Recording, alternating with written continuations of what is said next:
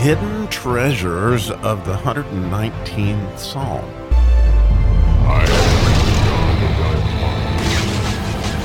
Here we go digging today in the 37th verse of the 119th Psalm. I love this so much. And today I think is another real nugget, a real prayer uh, for those prayer warriors out there. That, I think this is spiritual warfare in a beautiful way. And so the 37th verse is actually the the fifth verse in the uh, section of the hey.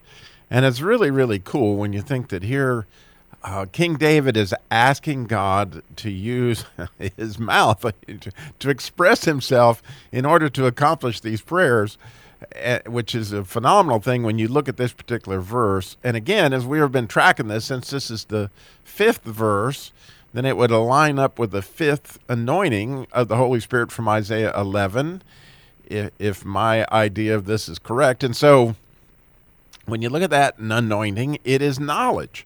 Which, if you look at this, you go, what does this have to do with knowledge? Well, that's one of the good things we get to learn today in this particular study. So the verse reads in English, in the King James Version Turn away mine eyes from beholding vanity, and quicken thou me in the way. So the the first word there is always going to start with a hey since it's a hey section and we're asking God to use his expression to do something in this case turn my eyes away well uh, turn my eyes away just doesn't even come close to what that word is in the Hebrew and as we've talked about before the beauty of King David's psalms is King David was definitely a Torah scholar and so these are all commentaries on the Torah along the way and so the word that he uses for turn my eyes away is the same word that is usually quoted as Passover. And so the first time you find that word that is translated in English as turn my eyes is actually when God blew the waters away and began a wind to blow to cleanse after he'd sent the flood for Noah. And and he made a wind that would pass over the waters in order to you know the cleansing has taken place and now we we're going to do away with the rest of the judgment here by making the waters go away. Well simply um, along those same lines in just a few chapters after that when you know the the smoking furnace and the firing pot that that went through Abraham's offerings that made the covenant right? They passed over. This is the same word again. So this is a supernatural Passover. This isn't just turn my eyes away, okay? and again, you know that in the Passover itself, you know, with the angel of death passed over. This is this is a huge thing. So, you know, it's kind of cool that we're asking God to, you know, take that angel of death away from me beholding vanity. In other, in other words, King David is not going to try to white knuckle his way. you know, like I'm going to do it, God. I'm going to quit beholding vanity. So then, you know, you go from the standpoint of okay, King David's asking for this very supernatural, natural, out of God's mouth Passover. Like you, this is a strong, strong, uh, like supernatural thing that he's asking for to turn his eyes away. And then beholding vanity he doesn't just look at vanity beholding vanity. And, so you know you got to consider what what would that be? Like checking my facebook followers or you know looking in the mirror or all sorts of different things. Like i watch too much tv at night so i don't get up early enough to study god's word. So there's all sorts of ways that this works out in your life but i thought i would um, share the story here in a minute of, of how that worked out big time in my life because the next part of the verse says, Quicken me, which means make me come alive in the way, which actually that's backwards to the way that King David wrote it. He said, In the way, quicken me. So the way, as we've talked about before, is the word derek, and it, it literally is Jesus, okay? Because Jesus is the way, but in a sense, it's also the narrow gate that Paul Bunyan uses. He talks about pilgrims got to go through the narrow gate. Jesus used it time and time again as this narrow passage of the way that we get to the Father, okay? Because He's the way to the Father. And, and there's a concept there that this is not just narrow, it's focused.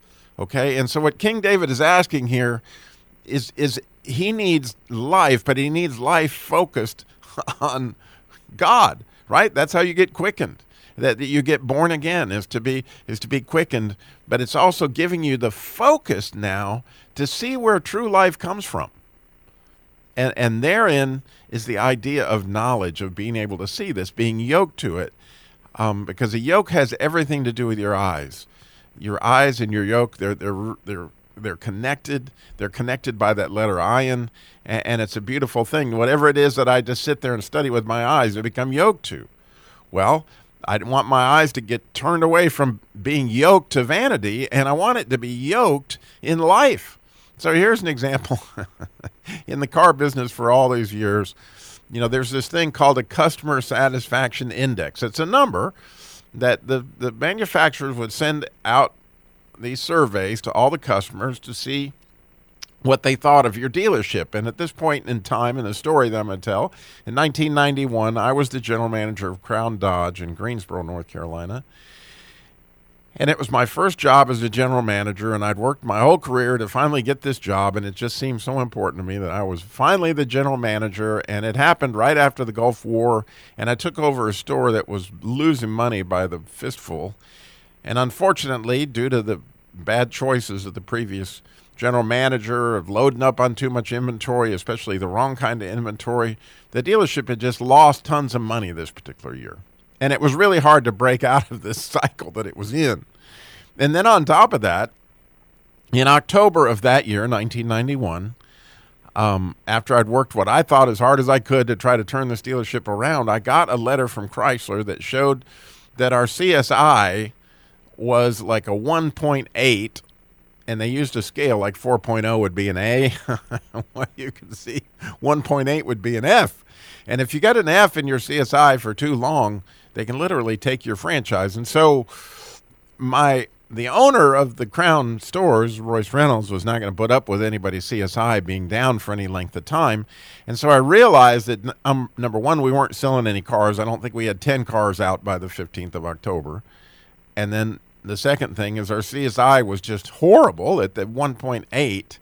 And I had convinced myself that my career, all that I'd worked for, was over. And I'd remembered this prayer that I've talked about in previous, ep, you know, on the Christian Car Guy many times. I call it the five slamma jamma cat's pajama prayer, but it's essentially a prayer of listening for God. Like you ask him a question, then you just sit back and you wait. You wait on the Lord to see what the answer is going to be. And, and this particular day I knew that I was just essentially finished. And I don't believe that I was even a Christian at this point because I don't think I'd been quickened in the way of actually becoming a Christian. But I did know that it seemed like my life was at a crossroads of some kind.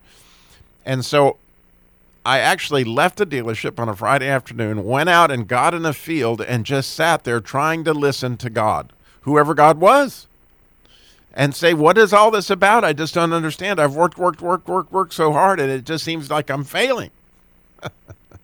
so I fell asleep. I got in more trouble. My wife called. You know, I mean, my when I finally got home, my wife was freaked out because work had called. Where are you? They're all upset. My wife's upset, and so the situation had gone from bad to worse, and I still didn't have any answers. However, I was persistent. so the next morning, before work, I got up and I began to pray again. Again, this prayer was just simply saying, okay, God, I need to know. What are we doing here? I don't understand. I don't understand. I don't understand. And after praying for maybe 20 or 30 minutes, God broke through. And he simply said this to me, and it changed everything. He said, When all is said and done, Robbie, it's not going to matter how many cars you sell, and it's not going to matter what your CSI is. The only thing that's going to really matter is how many people you really help.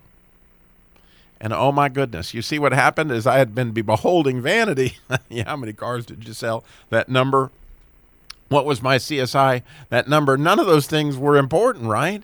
He he he gave me the way, the the way to um, properly run a dealership is just to simply help people. So I with this new information, I went and called a meeting, which normally didn't happen on Saturday, and I just sat everybody down and said, okay, from now on, guys, we are no longer going to sell cars and we're no longer going to service cars. What we're going to do is we're going to help people. I don't care if you have to send them to the Nissan store or what you got to do. Maybe you got to tell them they don't need to buy a car right now. But the idea is that I want you to sit there like this is your mother your sister or whoever and just figure out how can you help this person. And if we go about helping people we will be succeeding regardless of how many cars we sell and regardless of our what our customer satisfaction number is. Well uh, needless to say the dealership completely turned around. We sold over 100 cars that month. Our csi skyrocketed and, and, and my career was launched to some extent. But that didn't matter did it what mattered was that we helped some people, okay? And I was quickened in the way. In other words, I got to see the way God wanted me to do things. And, and so, as we, you know, pray, as I pray through this verse today for all of us, Lord, I, I, I turn our eyes away from beholding all this worthless stuff, of the vanity of all these things that we want to look at. And, and Lord, quicken us in your way, in that, in the way to the Father that truly would help other people get there. And this is our prayer in Jesus' name.